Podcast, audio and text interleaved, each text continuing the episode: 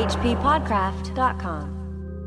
The sexton stood in the porch of Milford Meeting House, pulling busily at the bell rope. The old people of the village came stooping along the street.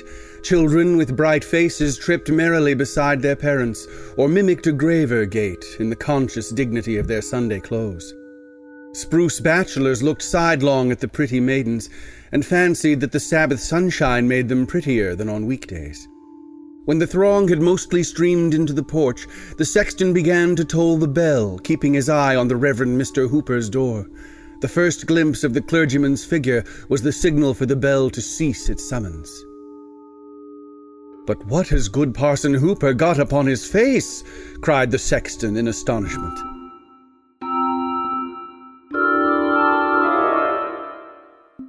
Well, Sexton, I'm here to tell you that that is not mustard on the minister's face.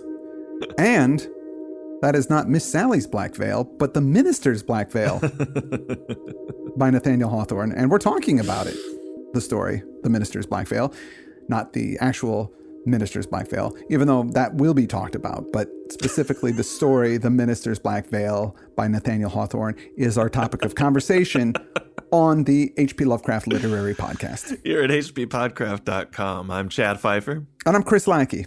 And uh, did you ever do that thing in school where you were given a segment of a story and then not the ending, and your teacher would have you, you know, write out an ending to it or complete it? I remember that. I can't remember any of the fruits of that labor, though. I would love to give that story opening we just heard to a group of middle school kids. But what is good Parson Hooper got upon his face? cried the sexton in astonishment. Here you go, kids. Finish that story for me. I'm not even going to tell you what a sexton is. You can Oh. make that up too. Go nuts. By the way, a sexton is somebody who looks after a church, rings the bell. You know, we actually defined that on an earlier episode. Did we? Yeah. Ah, see, you uh, do have a good memory for these things. Eh. Well, let me ask you this. Can you remember whose voice you just heard? Ooh, ah. Let me feign ignorance and say, no, I don't know whose voice that was. You fool, that was Mr. Andrew Leman. Oh, Andrew Leman, of course. Making his triumphant return to the show, I thought, some spooky Hawthorne, time for some spooky Leman. Not only do we have Andrew Leman, we have a, a show sponsor. This month, we are proud to be sponsored by an anthology that everybody should go out and pick up. It's a book called Cthulhu Lives, an Eldritch tribute to H.P. Lovecraft. Ah, Chad, it's called Cthulhu Lives. That's right, it's got an exclamation point at the end. Cthulhu Lives! 17 masterful tales of cosmic horror inspired by H.P. Lovecraft's work. That's right. It's uh, put out by Ghostwoods Books and edited by Salome Jones, whom I believe is an American in England, like you. Ghostwoods is also a fair trade publisher. I don't know if you've heard of this before, but they split their profits with their authors, which is pretty amazing. Oh, wow. uh, for a company to do. So I would want to support these guys no matter what they put out. It just so happens that they've put out a book that aligns directly with our audience's interests, and the authors lined up in this publication are, are great too. I've read some of the stories. You, you read some of them, didn't you? Yeah, well, I mean, I read Greg Stolze, who's a personal friend of mine. Uh, I'm rather biased, but he is one of the greatest American authors ever. uh, he did the story called Ick, which is kind of about a boy who's sort of an outcast, coming coming of age, sort of a nerd. Uh-huh. Nothing Greg would really understand. I'm surprised he's writing about this stuff. Yeah, you too. I mean, that's Yeah, I don't get it. Yeah. I've never had to relate to any of that kind of thing before, but it's it's got a mythos uh, kick on it. You know, Well, I got hooked right away because the first story, uh, Universal Constants by Pierce Beckley, Yeah. is about using a super collider to learn about the universe. Yeah, there You know, another one uh, by Geoff Brown called Visiting Rights that I enjoyed, which is a story about a boy who who's got a stepdad and a, and a mom who seem like they're kind of into some weird stuff, and the kid wants to spend more time with his real dad because he doesn't like his stepdad, and it's it's pretty pretty interesting and maybe not quite what you would expect it to be. Yeah, I also really dug uh, John Reppion's story on the banks of the River Jordan. You know, Warren Ellis says this I book do is. know Warren Ellis. He says this book is an impure celebration of the new mythology. And uh, that, that's a good pitch because I like my books impure. Cthulhu Lives is available in paperback or as an ebook. Uh, Yes. Please pick it up. It supports our show, it supports good fiction, it supports these authors. And uh, we'll link out to the title in our show notes. Yeah, let's get back to the story. Wait, you should say let's get back to the story. I don't remember who starts talking first. Nathaniel Hawthorne is taught in school Yes. quite a bit. This is an author that's going to be familiar to a lot of our listeners. A lot of folks had to read The Scarlet Letter probably their freshman year, at least here in America. Yep. Maybe has some associations that aren't great because of that experience, but I think that he's an excellent weird fiction author Yeah. and completely appropriate to have on our podcast. Our story starts off with a minister in a Puritan village of Milford mm-hmm. in New England who one day just comes out wearing a black veil. And that concludes the summary of the story. so, Fifer, what did you think of it? You know, I think it had a little bit too much going on. it was kind of a, a busy, loud story. No, I. But there, there's a bit more going on than that, and we should probably get into it. And so the minister's name is Reverend Hooper. Right, and and the story's set in Puritan New England, and we're going to be talking about Hawthorne all month. We we've decided we're going to do those stories. Yes. uh, it's Nathaniel Vember. I'm going to say, unless somebody's got a better one. Um, so there will be plenty of time for bio, but if you're unfamiliar with Hawthorne, you know he was an 1800s guy. Mm-hmm. I know from teaching that sometimes people think that he was 1700s because he chose to write in the puritanical setting so much, but Right. he was, you know, a contemporary of Poe. And this story was published when he was in his 30s, first in the 1836 edition of The Token and Atlantic Souvenir, later in his 1837 collection, Twice Told Tales. And one thing I like about Hawthorne that I don't remember having this taught in school, but that he was pretty savvy as a public figure. And one of the things he liked to do was represent himself as a, as a modest, struggling writer, even when he was very successful. And, you know, he really was good at cultivating this false modesty. Or it might not have been false, but he wanted people to feel like he was kind of on their level and then be blown away by his writing. And I think that anthology, Twice Told Tales, is a great example of that because the title is, is um, a reference to Shakespeare's King John. The line, Life is as tedious as a twice told tale, vexing the dull ear of a drowsy man. You know, the point is, like, yeah, these are some kind of lame stories, but go ahead and give them a spin. Yeah. Now, Poe liked him quite a bit, and I've got some criticism from Poe of his stories that we can get into later. Sure. I do think Hawthorne really fits into the tradition from Hawthorne to Poe to, to Lovecraft. Absolutely. Yeah. But did you know those guys actually wrestled once? I do, yeah, yeah. I what are you talking about? The Poe and Hawthorne, they had gotten a wrestling match. Tell me about Uh, it. Well, because it wasn't the writing. As many some, details as you can. there was some disagreement uh, about who was the superior writer, and Mm-hmm. they they figured the only way to settle it was by uh, physical conflict. So the two of them set off to wrestle, and they wrestled in a public. Oh, it was public, so it was more. Was it or was it WWF kind of style? No, no, no! It was like a Greco-Roman kind of style. Poe didn't get a folding chair no, whack Nathaniel over the head. no, no! It was just a straight-up wrestling match. Who was the winner? Everybody was the winner. just so there's no confusion, I completely fabricated that story. I just want to make sure that that I'm not starting some kind of um, rumor. That, Oh, uh, well, that you know, but it sounds true. It does sound true. um, the one one fact that is true uh, that may be of significance is that uh, Hawthorne was the great great grandson of Judge John Hathorne, spelled Right. without the W, but. Judge Hathorne was involved in the Salem witch trials. He was one of the judges. He was actually the only judge who was completely unrepentant about his role in Yeah. killing those people. Uh, and I think that that haunted Nathaniel throughout his life. But anyway, seminal figure in American literature. We're going to talk more about him. I think most of his work is laced with horror and menace and the weird, and that is nowhere better exemplified than a minister just showing up to church one day wearing a black veil. when he does this, people are a bit freaked out by it, but nobody says anything to him, which is the craziest part about it. He just goes on with his duties and he doesn't explain to anybody why he's got it. He doesn't act any different. He doesn't Mm-hmm. change his behavior in any way. Now, the veil specifically, it it doesn't cover his whole face. It just covers the top half of his face, and you can just make out his mouth. Right. You know, you can see it go- like his upper lip. So every time he talks, the veil sort of flutters a bit. Yeah, which, and I'm going to say that's a great detail. I like it every time they make reference to it in the story. It just lends the spookiness to it. You can see the veil moving back and forth with his breath. And this isn't an, old dude. At the beginning of the story here, the Reverend is about 30. Yeah. Still a bachelor, it says, which is important to note because there's some stuff that might confuse you about this later. Yeah, I was confused about that as well, and we, we need to talk about that. We will. But uh, there's a description of the veil right away. It says, swathed about his forehead and hanging down over his face, so low as to be shaken by his breath, Mr. Hooper had on a black veil. On a nearer view, it seemed to consist of two folds of crepe, which entirely concealed his features except the mouth and chin, but probably did not intercept his sight, further than to give a darkened aspect to all living and inanimate things.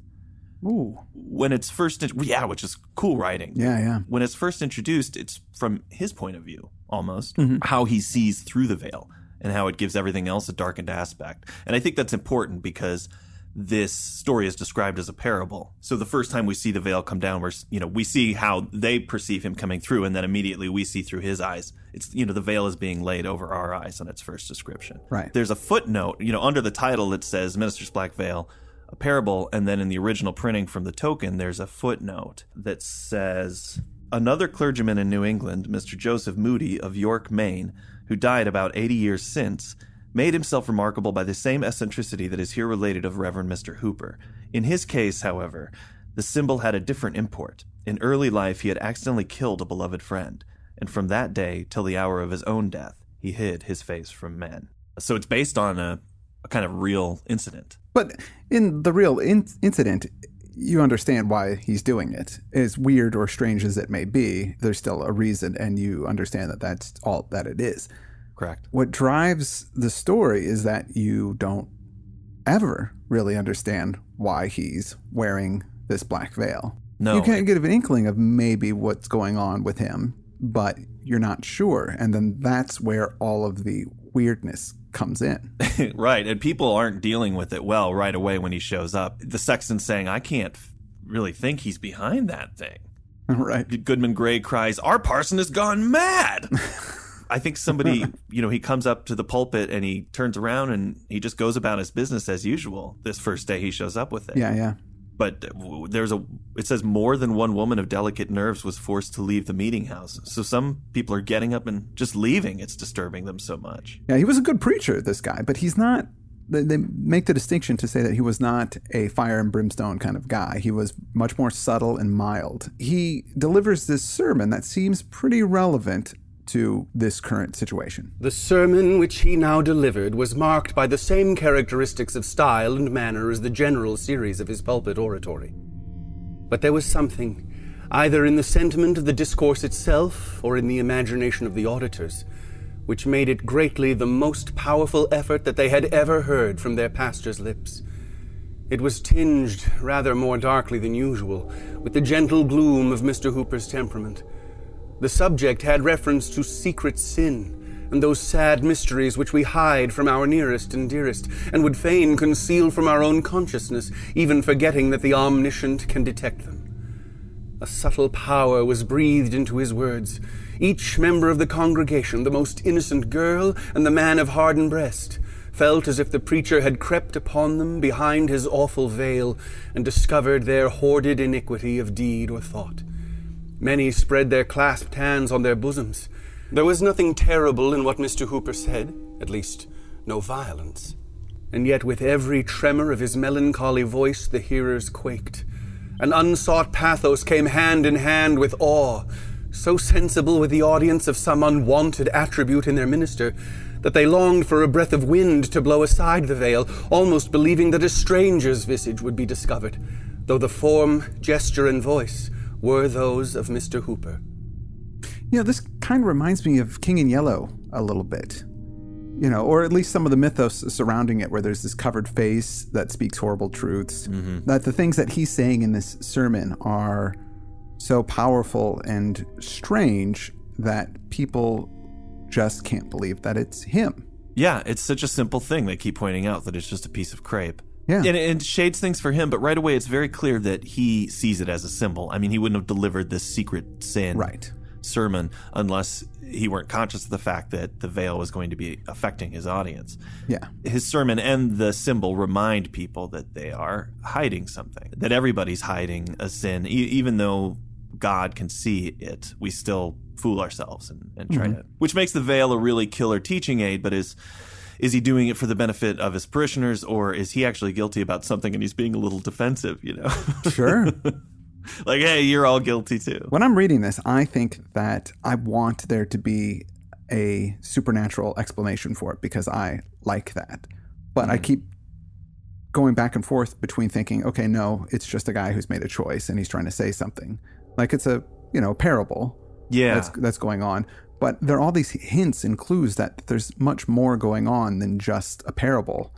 right. But what would a supernatural explanation? I don't know. I don't know. That's the th- that's what makes it good weird fiction. It's like I can't again like with Seaton's aunt. There's hmm. something seemingly supernatural that I can't put my finger on. Well, definitely it inspires people with dread and fear. Mm-hmm. I never really considered that anything supernatural was going on, but I do think that the central question is whether it's a result of his own guilt over something or if it's just a, a symbol that he's using to teach a lesson. Right. It's hard to say. Uh, Or, yeah, I mean, it could be that he's actually a pig monster under there and he doesn't want people to. Well, or something, maybe some sort of sin that he's committed is so horrible that he's become disfigured. Yeah, sure. You know, that's what I was thinking. It, it, it's some sort of evil has manifested on his face and he's got to cover it up or Well, it doesn't really matter because we never find out, and it, it, the veil itself is enough for people to ostracize him. Yeah. After the service, he greets the crowd as he normally would, and some folks would normally invite him over for food, but they plumb forget to do it. Yeah. You know, so he just walks right through and decides he's going to go into the parsonage. Uh, he's got this slight smile on his face. There's a great conversation between this physician and his wife at this point. The doctor says the black veil, though it covers only our pastor's face, throws its influence over his whole person and makes him ghost like from head to foot. Do you not feel it so? Truly I do, she says, and I would not be alone with him for the world. I wonder he is not afraid to be alone with himself. Men sometimes are so, said her husband. It is hard to be alone with yourself, maybe, if you are tortured by something or. Uh, yeah and and and it could be that again it pulls me back to like he's done something really horrible he can't bear to look at his own face anymore or show his face maybe that's what mm-hmm. it's about and i think that's what his parishioners are thinking as well they're just immediately putting this sort of evil aura on him that he's done something bad or he is bad in some way And not just asking him in order to dispel it. They're just. no You know. But then again i think that people are so afraid of it that they just dare not ask because they don't really want to know the answer maybe It, well, also at this point, they don't know was that some kind of thing that he just did for the sermon that maybe we didn't get. It was just Right. a ill-planned visual aid, but unfortunately, he, he shows up again. Yeah, this, later uh, that afternoon, there's a funeral for a young girl, and he's still wearing the mask. so it's odd because he bends over the coffin to say farewell to this young woman, her dead body, Mm-hmm. and the veil swings out a little bit, so it's as if the dead maiden could see his face. He, he Mm-hmm. grabs the veil and bunches it up again real fast. He doesn't want that to happen. There's a cool moment. A person who saw this happen affirmed that at the instant when the clergyman's features were disclosed, the corpse slightly shuddered, rustling the shroud and muslin cap, though the countenance retained the composure of death. That's some supernatural stuff going on there, man. It is, Like, but then it, it, then the next the next sentence: a superstitious old woman was the only witness of this prodigy, which I thought was funny. But I can see it, man. You're right. Well, also there's a little moment here after that that's supernatural, right? right. Somebody's watching him as he leaves, and then the other person says, "What? Why do you look back?" And he goes, "Well, it, it seemed that the minister and the maiden spirit were walking hand in hand. Mm-hmm. Like I just for a second, I thought I saw that. But then the other parishioner says, "You know what? I had the same kind of vision at the same moment." That sounds pretty supernatural.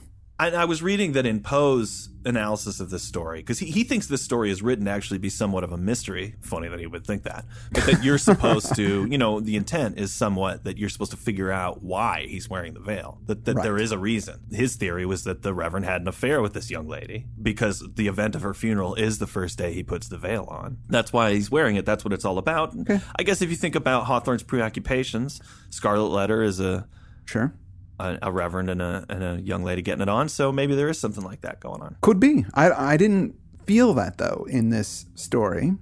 And even hearing that take on it, it seems plausible. Just doesn't feel right because it feels like there's so much more going on than that. Certainly, and it's not explicitly stated at all. That's the last we really hear about her. Mm-hmm. And and the veil was at least kind of appropriate at the funeral, but then that night he shows up at a wedding. Yeah. Some of his parishioners are having, still got the veil on. What a drag, you know? it says, if ever another wedding were so dismal, it was that famous one where they told the wedding knell, which is confusing, except that is actually a reference to another story called The Wedding Knell, which appeared in the token that he wrote, uh-huh. another one of his own stories. You know, you see Hawthorne referencing his own story there. Oh, right. Yeah. kind of interesting. You take this out of context, you don't know what it is, but No. Some scholars now think that what he was doing was he was trying to establish the Hawthorne cinematic universe Oh, right. by making a small passing reference to the other story. That makes sense. So I'm looking forward to that. Those films. I think it's the Minister's Black Veil, and then there'll be Rappaccini's daughter, where she's got the poison breath. You know, they all have Oh, their different right, powers. Yeah. Yeah. Yeah. And then uh, Black Panther. Uh, Now, at the wedding, the Reverend catches the gli- a glimpse of himself in the mirror.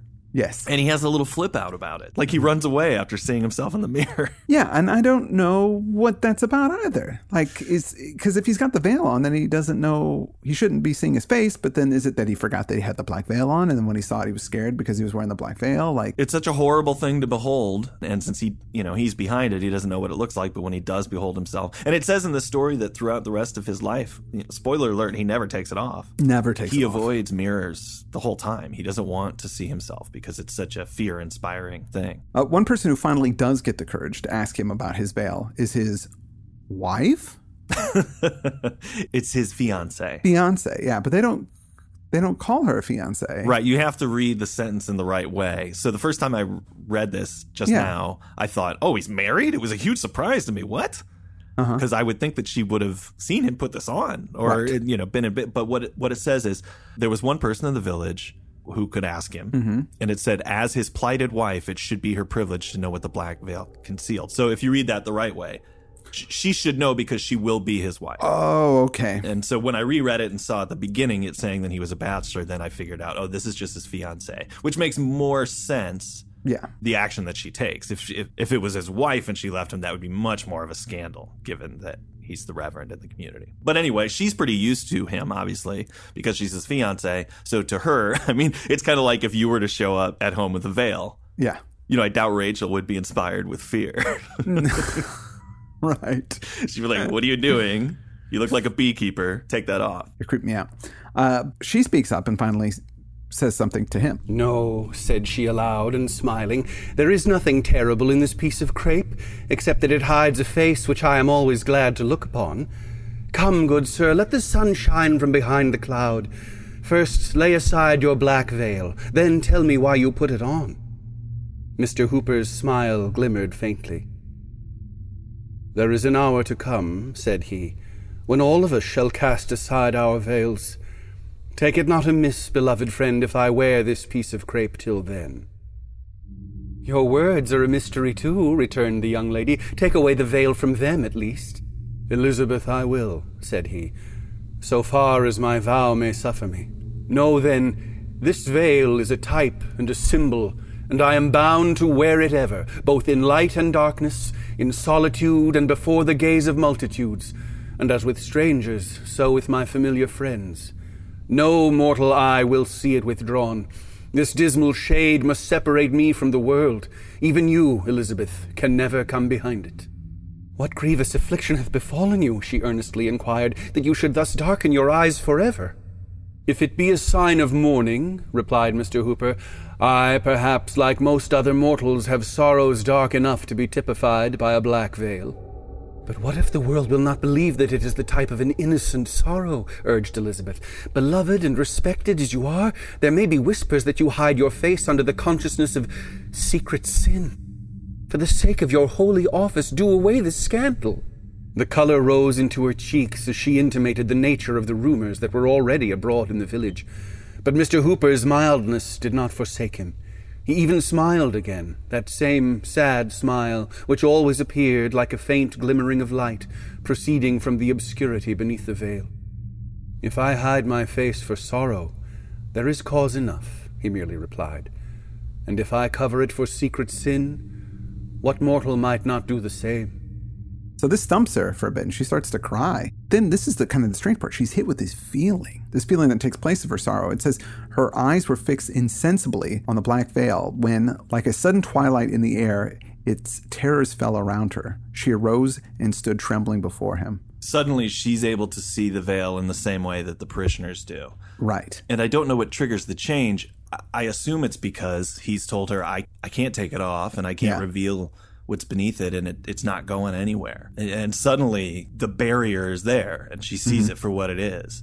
She gets up and she's going to leave, and, and he says, No, wait, please, just be patient with me. Just, I, I'm still the same person under this. And uh, one day when we die and we're in heaven together, all will be revealed. And mm-hmm. she's just like, Please. And she's out of there. He, he's got more belief in heaven than, than she does. I, I guess. I mean, it's a test of faith as well. If if we truly believe in this afterlife, then what does it matter if I have the veil over my face in this world? Well, that she'll have to spend 40, 50 years with some dude whose face she can't see. Yeah, I mean, it would be like dating Cobra Commander. I wouldn't want to do it either. she leaves, and then he's got this kind of sad smile. It says he smiled to think that only a material emblem had separated him from happiness, though the horrors which it shadowed forth must be drawn darkly between the fondest of lovers. And I think the implication is that even closest lovers in the world, there's still a veil between them. You know, they're still strangers to each other in some secret way. Yeah. Uh, we can never really know each other. Well, I mean, it's so important to see another person's face. There's so much that's communicated between people in their facial expression. Yeah. It's really important to see another person's face when you're dealing with them. Yeah, just on a practical level, it would be terrible to be married to somebody who must have been that way for Prince's girlfriend when he went through that phase. Didn't he have like a gold veil for a while when he wasn't Prince?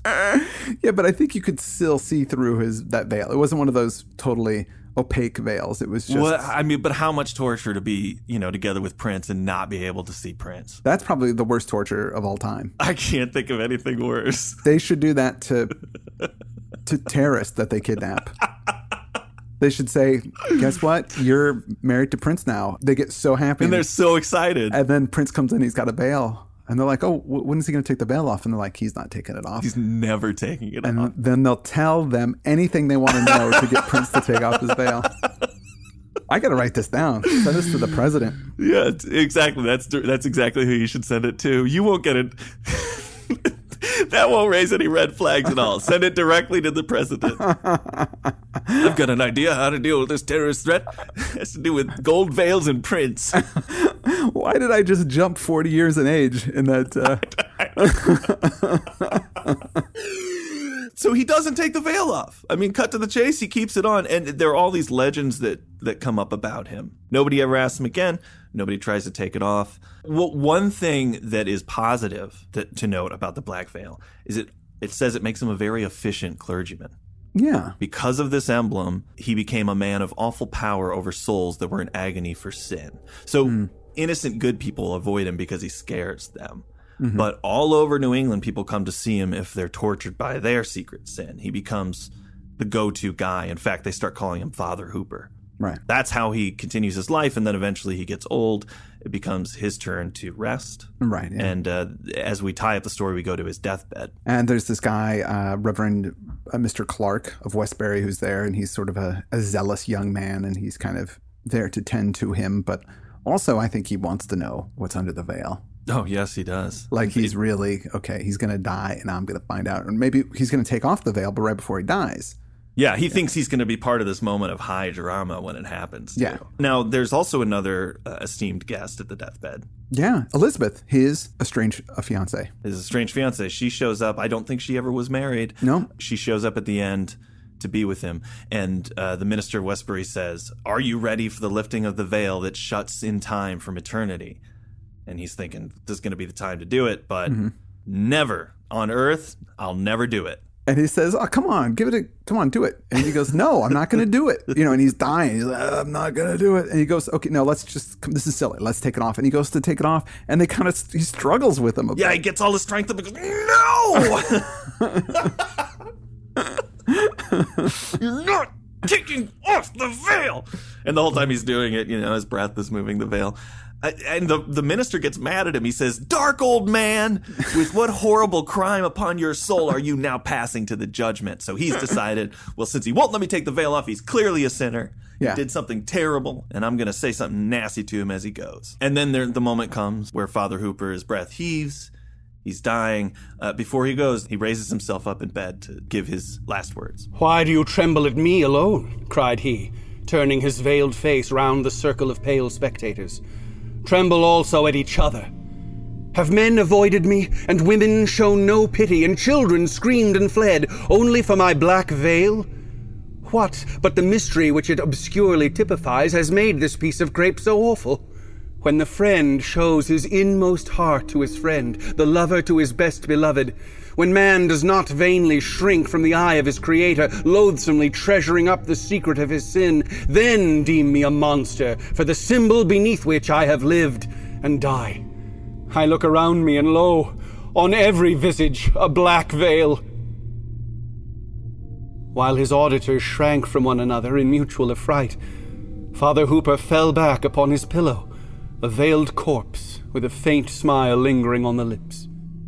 Still veiled, they laid him in his coffin, and a veiled corpse they bore him to the grave. The grass of many years has sprung up and withered on that grave. The burial stone is moss grown, and good Mr. Hooper's face is dust. But awful is still the thought that it mouldered beneath the black veil. Great last line. Yeah, it's great. You gotta think he's still there. The black veil's still on. I'm wondering, dude, if you were there and he died, would you have looked under his veil? I no way. No. Yeah, even if you if nobody was around and nobody would know. God would know. that is made very clear in this story. No, But you, you wouldn't be curious. You wouldn't take a little little sneak, a little sneak peek. Ah, you know, I saw Raiders of the Lost Ark. I know what happens. You you look away. You think you'd be so scared that something would get you that you wouldn't you wouldn't look. Well, all right. So, in totally without making jokes, I I probably would not be able to stop myself from doing it, but I think that that would kind of blow the whole thing for you, wouldn't it? I mean, because it would just be his face. Yeah. You'd just be an old dude, and then you'd put it back and go, "Oh, well, now I know that. Now my life isn't interesting anymore." But I think I'd want to see his face just to have seen it. I don't know. But then there's part of me that would want to respect like the fact that he didn't want his face shown. But then he he said unto death. So you did it, and you saw his face. Would you tell anybody else? Wait, are you living in this village? yeah, I live in this village. I tell you. I'm the I'm the blacksmith. All the the villagers are really into me. Blacksmith Fifer. I go, hey, Blacksmith Fifer, check it out. When I was burying uh, the old minister, My muscles are glistening in the fire right now. By the way, of course, yeah, I have a huge beard too. I took a peek at the the minister, and uh, Oh yeah. Mm-hmm. what's with your voice? I have a deeper voice in this village as well. I was willing to go for the muscly thing The- because you would have been working out a lot more because you'd be a blacksmith. But the voice, no, it's it's a bridge too far, Fifer. Well, I guess we've ruined this story for everybody. Yeah, I'm. You know what? Let's just shut it down. There's more. I you know Lovecraft wrote a lot about Hawthorne, but we're running out of time. Yeah, Uh, so I guess we'll have to jump on more of what he has to say in supernatural horror literature, in supernatural horror in literature about Hawthorne uh, on the next episode. And I think our next story that we're going to cover, another Hawthorne story, Edward Randolph's portrait. Ooh, yay! How does how's that sound? That sounds like a Lovecraft story, doesn't it? It does, doesn't it? Yeah. Really good. Well, I want to thank our sponsor again. Everybody should go pick up this book, Cthulhu Lives, an eldritch tribute to H.P. Lovecraft. Cthulhu lives. Cthulhu Lives! Exclamation point. Edited by Salome Jones. Lots of fantastic stories from very talented authors. 17 masterful tales of cosmic horror inspired by Lovecraft's work. Good fun. Good read. Pick it up. Fantastic stuff. And don't forget, we got to thank our reader as well, Mr. Andrew Leman. Andrew Leman, you are a treasure, a gift to mankind. A gift. Thank you. and with that, I am Chris Lackey, I'm Chad Fifer and you've been listening to the HP Lovecraft Literary Podcast. at hppodcraft.com.